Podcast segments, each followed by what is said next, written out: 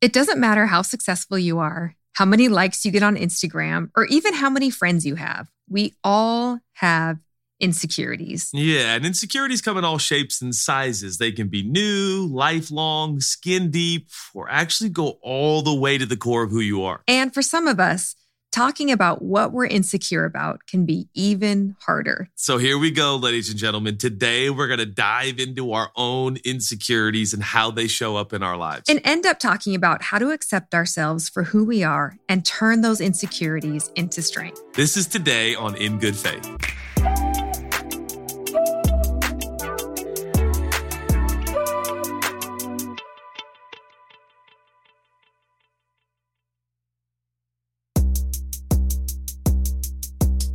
Okay, one of the things, if I could change about myself, it would be my relationship to small talk. So often, I am in a position where I have to be engaged in small talk. And as our job as pastors, before services, after services, we're out in the lobby talking to people. And it's not where you have quality conversation. So it's small talk. And so often I find myself engaged in conversation, having small talk. And there's just this critical inner voice telling me they don't want to hear what you have to say. You're making them feel so awkward right now. And just this voice that makes me feel so insecure about my ability to small talk to an extent where when we were starting a new campus for church in LA, I would go like 10 minutes and literally go to the bathroom and give myself a five minute break to give myself the courage to go out and do 10 more minutes of small talk because it just makes me feel so insecure and inadequate that I'm horrible at this thing that I have to do mm. in my life. I know you can never relate to that because you're just a genius at small talk. Well, no, I mean, you start the conversation with small talk, and I'm like, I want to find the person who loves small talk, right? They don't exist. But what you're talking about is definitely deeper than that, isn't it?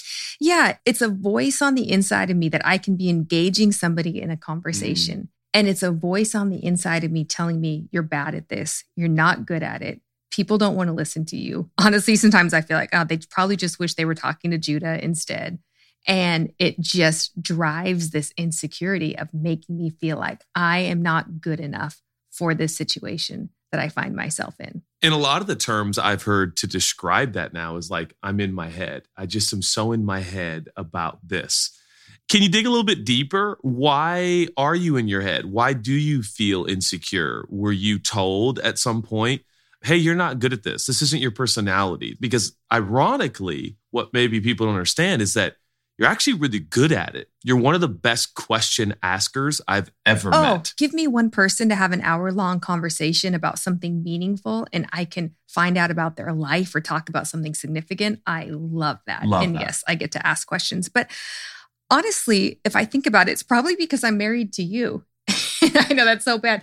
And you're so good at small talk. You're so good at bringing a room together and making people feel alive and excited. And I just feel like some wallflower in comparison. So probably it has to do with comparison because I'm comparing myself to the best small talker. I just want you to know that I'm learning this in real time as well. So bear with me here because I am like, wow, because you're married to me. I want to say sorry, but I'm not sorry. No, I'm glad we're married. No, it's okay. So I take something that I'm probably oh, average oh, wow. at and compare it to the person who I live life with. And I watch you do it all the time and see how brilliant you are at it.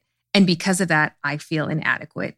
And I feel like no matter what areas we feel adequate or insecure in, our insecurities can be so paralyzing. They can keep us from enjoying life. They can keep us from relationships. They can keep us from really being the people who God has made us to be if we just focus on our insecurities. Now, that makes a lot of sense to me and really gets me going because I think conversely, I can speak to being married to you and when it comes to the pragmatics, the practicality, the planning, the putting skin and bone to an idea and a vision and a concept and a dream, there's a high, high talent and a high gifting in that area. And I'll be in meetings with you and have been for 22 years where what I do to insulate myself or protect myself from the insecurity is honestly make jokes and check out. And you know that's the truth. And I have frustrated so many meetings. But I think if I'm honest, in the same way you go to the bathroom and give yourself five minutes. I go to the deflection of, of, comedy and then let everybody in the room know I'm not good at the details. But really, what that is, is that's a tell. And I'm covering up for my own insecurities in that once I get a vision, a dream, an idea, a concept, let's go do this, change the world. Like I actually don't know the next step. I literally, it's not in my DNA to be like, what's the next step? In fact, I shared this massive dream that just like consumes me. And then Chelsea will be like, all right, what's the next step? And it's like my helium balloon just got popped and all the air comes out. But what it is, it's actually really a mask for for insecurity because I'm not good at that. So where do you think insecurities come from and how would you define insecurity? I would say you feel vulnerable because you feel like you're incapable or you're not at the level of what you perceive everybody in that moment around you to be. And all of a sudden you feel, I guess in a way, it's the imposter syndrome. I guess in a way, it's like, oh, I don't fit here. I don't belong here. I can't function here. I can't work here. I can't live at this level. I can't sustain this. I'm a fraud. I'm a mm. fake. I'm making this up as I go. I think it's different from imposter syndrome in the sense that imposter syndrome has to do with, I don't belong here.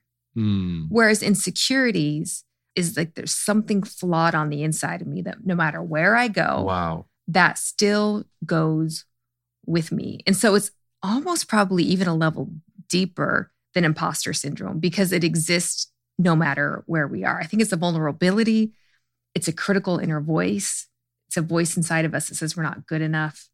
And it follows you no matter where you are, different from imposter syndrome. Yeah, I see what you're saying. So, no matter the context, oftentimes that weakness shows up.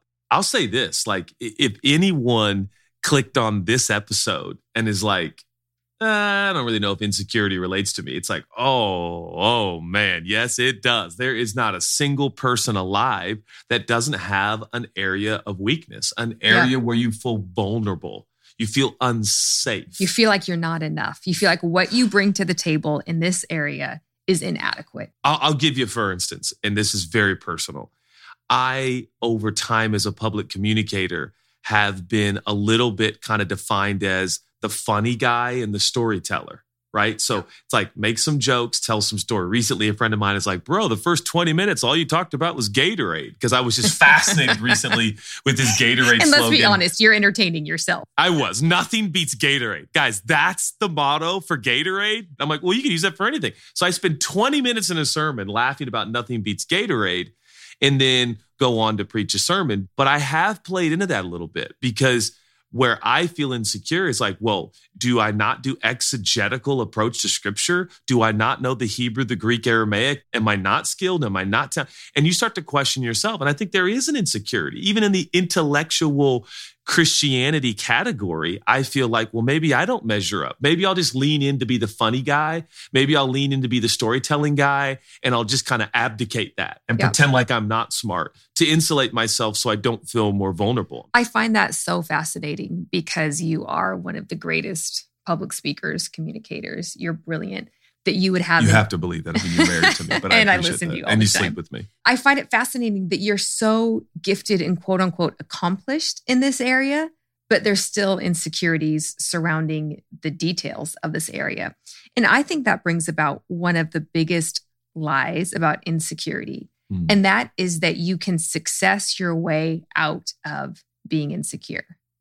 That if I'm successful Whoa. enough, then I won't feel an insecurity. So for me, I would compensate for small talk probably with school and intellectualism and think if I can be successful enough at school and if I can learn enough and I can have deep enough conversations, then I won't be insecure about small talk. But here I am, 43.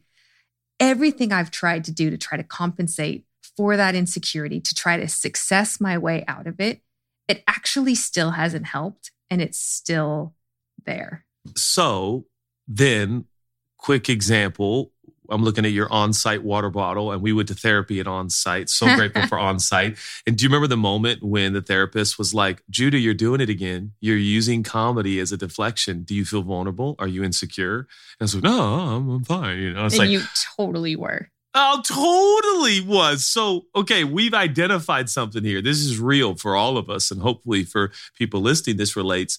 Well, then, if you can't success your way out, which I think in a way, you and I are, are an example. There is some measure of success that I think is perceived, at least, and that hasn't solved your insecurity or mine. So then what solves it? Is it supposed to be solved? And what are the steps we take? I'm actually asking you. Yeah. I think the biggest thing that gives the most traction to solving insecurity is actually so paradoxical that it's hard to do. Mm. And that is that vulnerability and honesty about our insecurities is probably the best way to get some level of traction to seeing some change in those areas.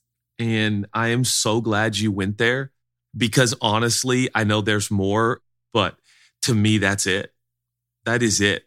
Amongst me and my closest friends, babe, you know, who in some cases have friends that are some of the most accomplished people probably in the world, if I could say. And yet, what we're learning to do is actually as simple as it sounds when we're all together and someone says something, make instantly in real time out yourself and be like, it kind of makes me feel vulnerable. I feel a little unsafe right now. Guys, I don't feel like I belong. And it has been the only thing. And obviously, we find the confidence and courage to do so because Jesus welcomes brokenness and he welcomes humility. But it just means the world that you said that. Because right now, as I sit here as a 43 year old married to you for 22 years, that has brought the most progress and the most movement in my life in this area of insecurity. And actually, I think one of the greatest things about getting older is you realize this isn't going to change. Yeah. Small talk is always going to be something that's going to be awkward for me. And so by admitting that to myself and then in turn admitting it to others, I couldn't do that when I was 22 because I felt like I had something to prove. I had mm. to prove mm. that I was good at small talk, even though I'm not. Why couldn't I just admit it? And talk about regrets in life. If there is any regrets I have, it is that I wish I could have admitted my insecurities sooner because I think that I could have gotten over them quicker. I don't know if we ever get over them, but mm. I could have got a handle on them sooner if I would have just said, Hey, I feel really insecure about this. I feel inadequate in this area. I feel vulnerable when this happens. And brought that up as a means to actually getting some handles on insecurity. I think insecurity, it's like an on ramp.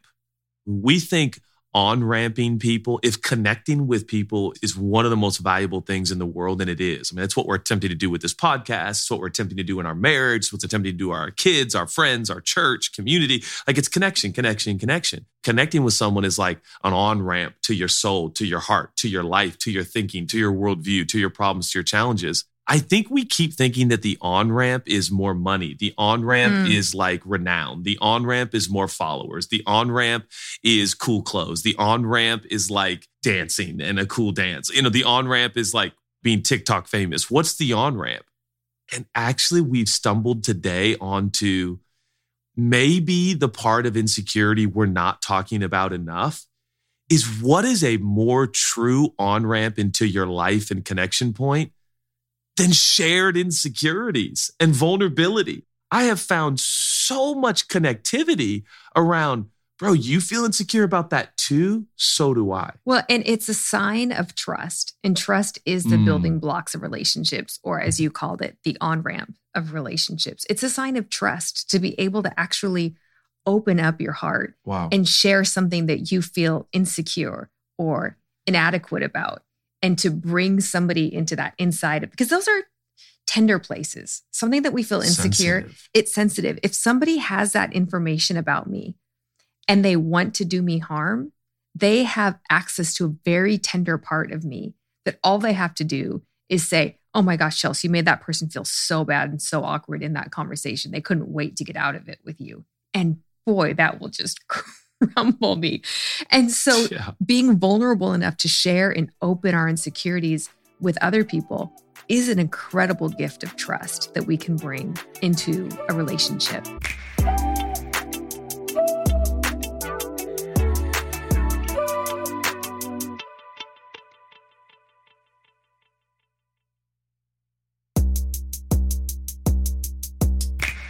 Ask you a question. Oh.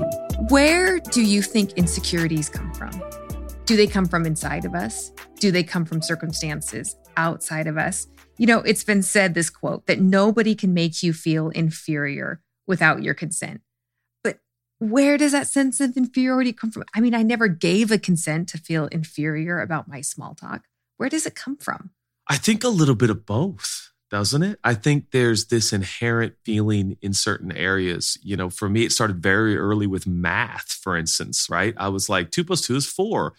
Everything after that's been really hard for me. You know, it's like four plus four is let's eight, you know, and then like anything bigger than that. And I started to mask it. I cheated radically in middle school on math. I just went to the back of the book where they had all the answers. By the way, thank you. Whatever publisher out there had math books with answers in the back. That was supposed to, you had to fill out the formula and the whole process. Oh, yeah, no, I could never show my work. But then I would talk my way out of it to the math yeah. teacher. I'd be like, ah, the reason I don't, you know, because I like to talk. But insecurity started almost immediately. That was like, whoa, when they added letters to the numbers, and I was supposed to know. I still to this day, it's literally like the deepest foreign language somewhere in the in the Amazon jungle. Like I cannot understand it. Algebra and the complexities of it. And so all of a sudden I was like, I'm looking in the classroom and I'm just looking around. I'm going, everybody's got their head down, they're doing the work. We're during a test. We got 30 minutes. And I just drew a picture of Magic Johnson on my test and got in big trouble. I won't get into that story. But for me, it started very early learning that my brain wasn't good at this or that but it was also like rooted in the internal life like no i'm really not good at that. And there was this feeling that i was supposed to. Can i ask you a question? Sure. If you were in a situation where suddenly you realize you're not good at something and inherently you're not and then you're surrounded with what seems like a bunch of people who are good at it and you're expected to be good at it well, what do we do with that? Because you asked me which is it, and I just think it's both. I think it's inherent, but I also think it's it's context too. I, I think insecurity comes from when our internal voice of things that we aren't good at collide with something that somebody either says yeah. or that we compare ourselves. I think it's when the it's internal like and the external combine yeah. is when there is a deep insecurity. I have an older sister growing up, she always got the diligence award. I don't know why we got a character quality every year. And my older sister got diligence every single year, like three years in a row. It was so funny. And I'm a hard worker. I'm just different from my sister. So I never got the diligence award. I have amazing parents, but they're not perfect. Growing up, I think one of the things that they did, I hope they don't listen to this, mom and dad. Sorry I'm hurting your feelings. But one of the things they did probably in comparing me to my sister was I'd get called lazy every once in a while. And I left my shoes all over. I was not good at picking up my room, which is odd because we keep a really clean house now. But yeah, you do. My parents would call me lazy. And it's like there was something on the inside of me. Like I felt like I didn't have the same drive as my sister. And so when that collided with the external words of my parents, that created an insecurity in me. And I think about small talk, and it's when something on the inside of me that oh, I don't feel like I'm great at that. But when it collided with the comparison with you, who are so good at that, that creates an insecurity. So I think it's when the internal and external collide. In the collision, when the collision happens, right? Uh, obviously, it's one thing if you're 11, 14, it's hard to describe a collision. Yeah. And it's hard to now in our 40s, what do you do at that intersection? Because a couple of concerns I have. I've found a lot of people in that intersection Mm. And actually, it's not entirely truthful.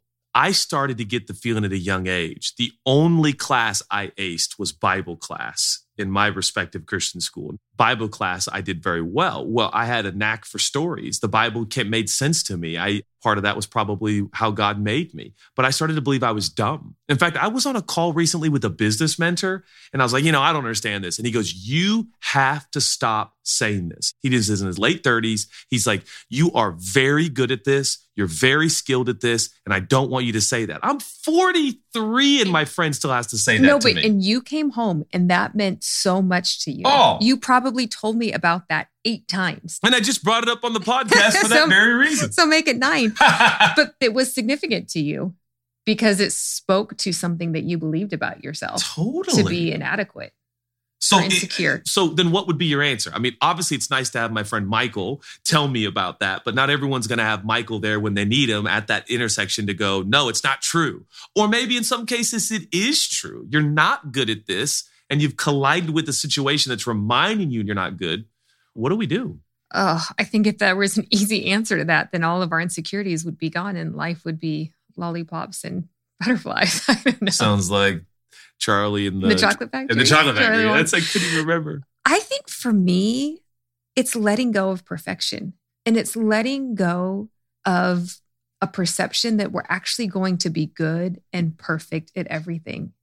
It actually probably comes down to acceptance that once we're vulnerable about something and realizing this is what I'm insecure about, that we actually have the courage to accept it and realize probably never going to be good at small talk.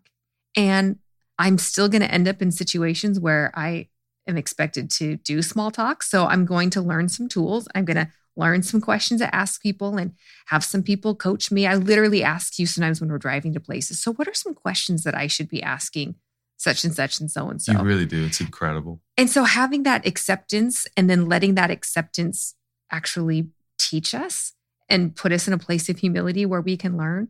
But then, no, I'm never going to be great at it. Wow. I'm just, I'm going to get some tools to get by, but realizing that's not how God made me to be. If God wanted me to be an incredible small talker, he would have made me that way. Wow. But he didn't. He wanted me to be somebody who maybe thinks a little bit different or likes to analyze and, and go deep with things if I don't know how to go broad with things. And and that's okay. Is that a cop out? No, I love this idea of acceptance. And I am debating right now in real time of whether or not to share a story and an interaction I had with one of my heroes who's also a celebrity. So this could sound incredibly like I'm name dropping, but I love this person, admired this person so much. They're going to remain nameless, but I was at a Grammy rehearsal actually, watching a friend rehearse for the Grammys. And a parent of a young man who was rehearsing, who's very well known, who I respected, my heart was pounding. I love this person, look up to this person. And I had just noticed that this person's kids were so confident. I mean, like, confidence at a level that I had rarely, if ever, seen. At that point, we had been youth pastors working with teenagers and parents for a decade. And so I got up the courage as I'm standing next to this world renowned, famous person. And I said, Can I ask you, what do you teach your kids to be so confident? And it really has a lot to do with acceptance. And he said this we focus even in their school, and both of them were tutored and homeschooled on what they're good at. They don't even do the subjects they're not good at. Now, again, I'm not saying this is a rule for parents, whatever. I'm just going to make a point here that's actually incredibly extreme. But if they weren't good at math, they just focused on the subjects they were good at because this particular parent and person thought like their future is going to be more based on what they're good at yeah. and what makes sense to them and works with them. And that really resonated with me. And it gets all the way back to an ancient letter that this guy named Paul, who was an apostle in the Christian church, he writes to this young man named Timothy in his second letter to Timothy. It's my life verse, my life passage.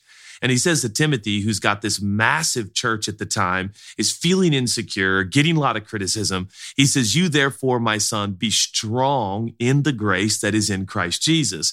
Translation for ancient ornate language, accept what you're great at because God gave you that greatness and enjoy that. And don't focus or obsess over what you naturally just aren't as good at. And, and, there is that acceptance. And it's wild. I haven't thought about that story in so long. Obviously, that verse of scripture I think about often, but connecting that to this idea of acceptance is beautiful. What would you say to people who are like, I just can't accept it? Mm. I think that's a hard place to be in mm. because, I mean, I'd say probably go get counseling, go, go talk to a professional. Because if you are in a place where you can't accept something about yourself that isn't up to a standard that you are the one setting there for yourself, I think that's a place for a lot of heartbreak and a lot of lack of fulfillment and lack of happiness. Mm. If you can't mm. like yourself, if you can't accept yourself the way you are, how are you going to be happy? You're just going to have a life of striving and and that just doesn't sound like a fulfilling life to me. The teachings of Jesus, love your neighbor as yourself. Implicit in that language is the idea of the, the acceptance of yourself, the loving of the way God made you and who you are. And boy, that's hard in the technological age because we're constantly fed images, stories, concepts, statements, and ideas about everyone else's grand, wonderful life. And we start to minimize our own and think that our journey, our steps, our physical attributes aren't as important. Mm. And I think from where we sit, we believe just the opposite because of how we see the world through the view of God and his goodness. Yeah. And I love that scripture that says we're fearfully and wonderfully made, that God knew us before we were even formed in our mother's womb, which is a mystery that is certainly beyond me. But this idea of loving who you are and the life that God's given you is no small thing. Mm. And it can be incredibly challenged. And so getting help, maybe I guess we're circling back and you're saying, maybe you start there. Maybe you admit that I'm having a hard time accepting myself. Yeah. I don't like this aspect of who Mm. I am. Wow. And maybe that's where your vulnerability starts, Begins. begins just to say, I'm not good at this and I don't like this about myself. And I wish I could change, but I don't think I can. And you could use all this effort into bettering something about yourself that's never going to be great instead of putting your incredible energy and effort into leaning into the things that you can do and the things Wow. that you are great at. And I mean, as somebody who believes in creator God, I, I just think we are created for purpose. And that is where I'd ultimately lean to. Heard one great philosopher say one time, why be a cheap imitation of someone when you were born an original?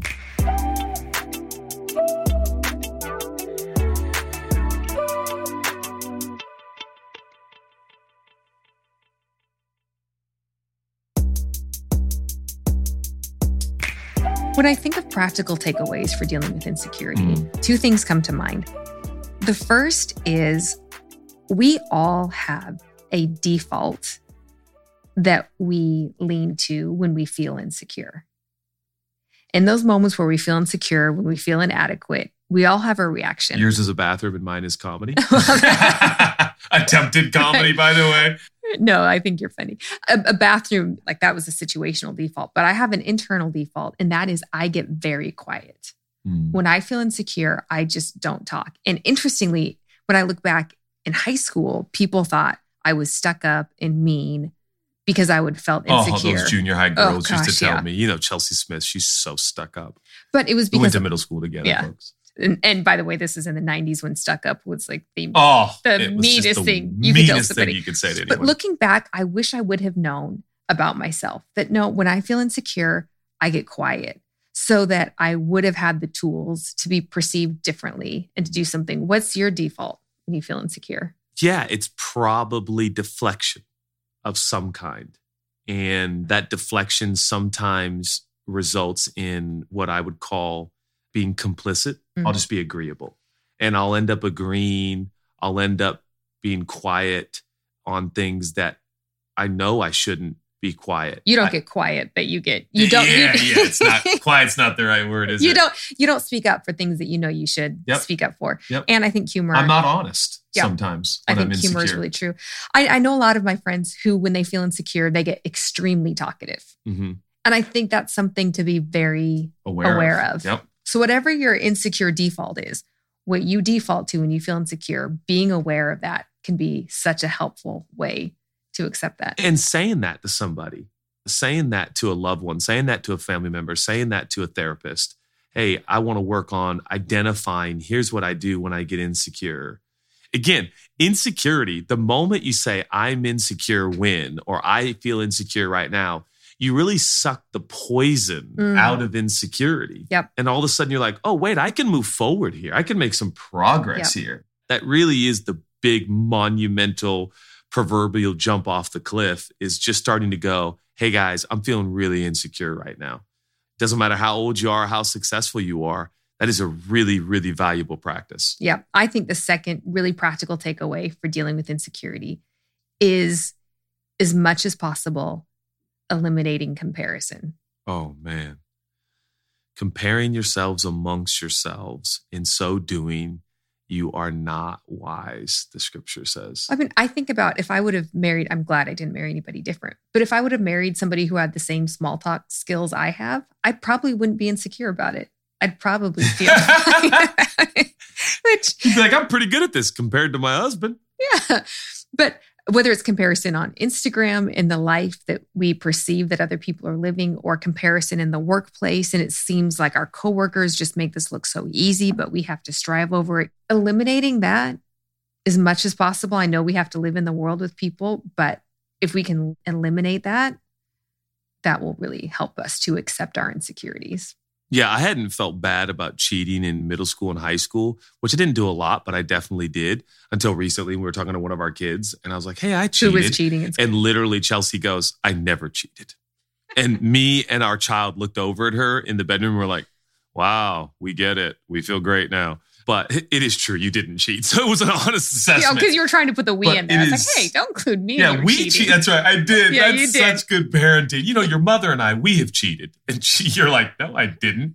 oh, my word. It's so funny. 22 years of marriage, parenting teenagers, and you say you didn't cheat, and immediately a little insecurity sneaks in. And it's like, dude, you cheated. She didn't. What's wrong with you? This is real life. And to think that we're impervious to insecurity, Mhm. it's just absolutely ridiculous. We're all affected by this and we need each other. You want to get on like one big, massive 7 billion person Zoom call so that we can all say, everybody insecure, raise your hand. And like all 7 billion people living on this little blue and green planet called Earth can raise their hand and go, we're all insecure. And that would somehow, we think, level the playing field. But you know, we are who we are, and it's very easy to compete and compare. It's just normal and natural. So to fight that, we're going to have to out ourselves, aren't we? Yeah, we will. But we can do it. And it is something We can. that I, I think we do fight our whole lives, but it does get better. And these tools really, really can make a difference in eliminating insecurity. And in conclusion, just wanting to say insecurity is what makes it so real is you feel unsafe. You feel vulnerable. You feel uncovered. You feel like there's no more boundaries or fences or anything protecting you or keeping you. And this is very natural. This is a real thing. And sometimes we just want to draw the shades in life and not deal with our weaknesses. That doesn't make you a bad person. We all feel like hiding. We all feel like pretending. And I just want to normalize for everyone listening. Thank you.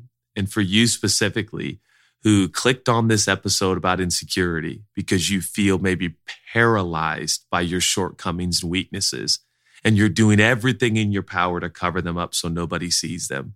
I got good news. You don't have to do that exhausting work anymore Yeah. we are believing that God's going to give you an environment with some friends, some loved ones, or even a therapist where you can say, Here's where I'm really at. Can I remind you one more thing? The first question God ever asked man in the Hebrew Bible in Genesis is, Where are you? Where are you? And in a weird sort of way, this podcast ends with, Where are you? Are you fearful, worried, vulnerable, insecure? That's okay. That's where you are, and God's going to meet you there. And I believe you're going to experience a greater depth, meaning, and fulfillment in life. Let me pray. God, thank you.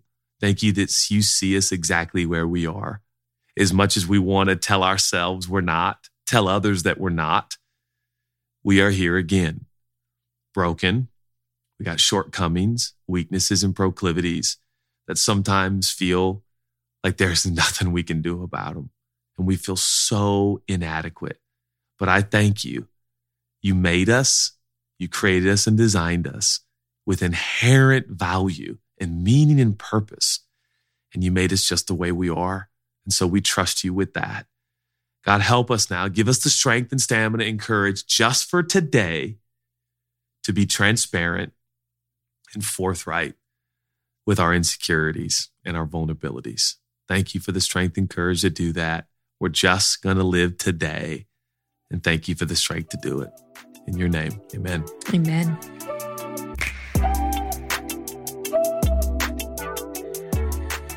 This has been a presentation of OBB Sound, SB Projects, and Cadence 13.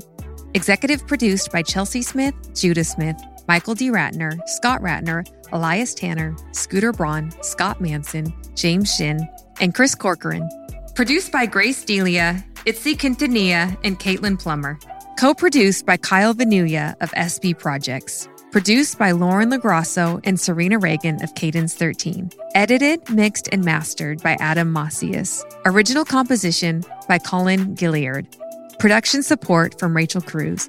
OBB Sound is an OBB media company. Cadence 13 is an Odyssey company.